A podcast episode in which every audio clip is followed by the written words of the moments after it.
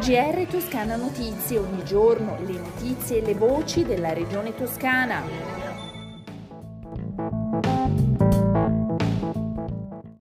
Gentili ascoltatori, benvenuti al GR Toscana Notizie. Il presidente della regione toscana Eugenio Gianni a Prato per l'inaugurazione della quarta tappa della mostra itinerante Con cura, con amore e con rigore. Viaggio nella storia dei vaccini. Si tratta di un percorso storico attraverso i secoli, rappresentato in 24 pannelli che raccontano la battaglia dell'uomo contro virus e malattie ma anche l'impegno di scienziati e medici che grazie alle loro scoperte hanno salvato migliaia di vite.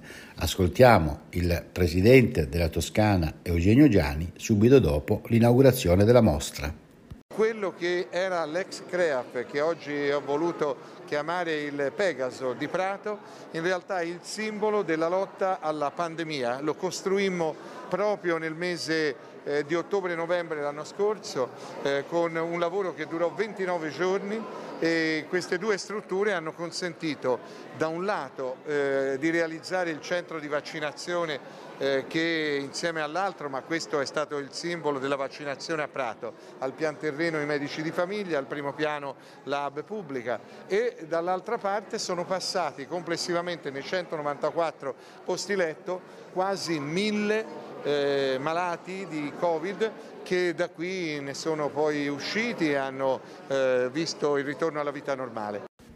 Dal 16 dicembre 2020 all'ex CREAF di Prato sono stati ricoverati oltre 900 pazienti indirizzati dall'ospedale Santo Stefano e dagli ospedali della rete aziendale. Da novembre i contenuti dell'esposizione della mostra saranno a disposizione delle scuole medie inferiori e superiori dell'area toscana centro, grazie alla disponibilità dell'ufficio scolastico regionale. Quanto ai dati relativi alla pandemia in Toscana, i nuovi casi nelle ultime 24 ore sono stati 229, l'età media 45 anni, 4 i decessi. I ricoverati sono 209, ben 18 in meno rispetto a ieri, di cui 23 in terapia intensiva. In questo caso il dato rimane stabile. Due bandi con contributi a fondo perduto da 10 a 3 mila euro rivolti all'economia della neve e della montagna uno destinato alle imprese dei compressori sciistici, l'altro per maestri e scuole di sci.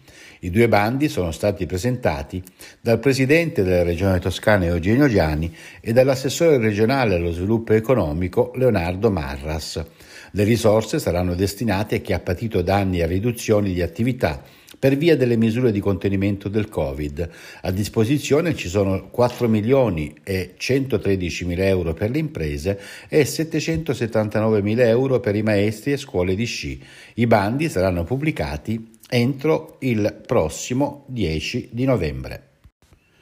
Oltre 45.000 studenti, più di 2.000 classi, quasi 14.000 ore di lezione, 30 educatori professionali e 104 comuni coinvolti. Torna tra i banchi di scuola Ricreazione, da oggetto al rifiuto e ritorno, il progetto di educazione ambientale promosso da Sei Toscana, il gestore dei rifiuti della Toscana del Sud. Alla presentazione del progetto a Palazzo Strozzi Sagrati a Firenze, gli assessori regionali all'ambiente Monia Monni e Alessandra Nardini all'istruzione e il presidente di Sei Toscana Alessandro Fabrini.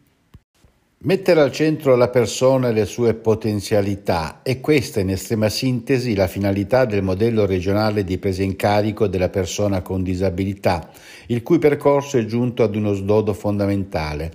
È stata infatti approvata dalla Giunta regionale su proposta dell'assessore regionale alle politiche sociali Serena Spinelli la delibera che approva tutti gli strumenti e le procedure necessarie al funzionamento del modello regionale.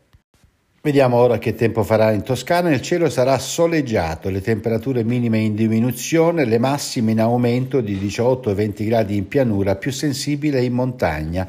Con le previsioni del tempo si conclude il giornale radio di Toscana Notizie. Un saluto dalla redazione e da Osvaldo Sabato. A risentirci.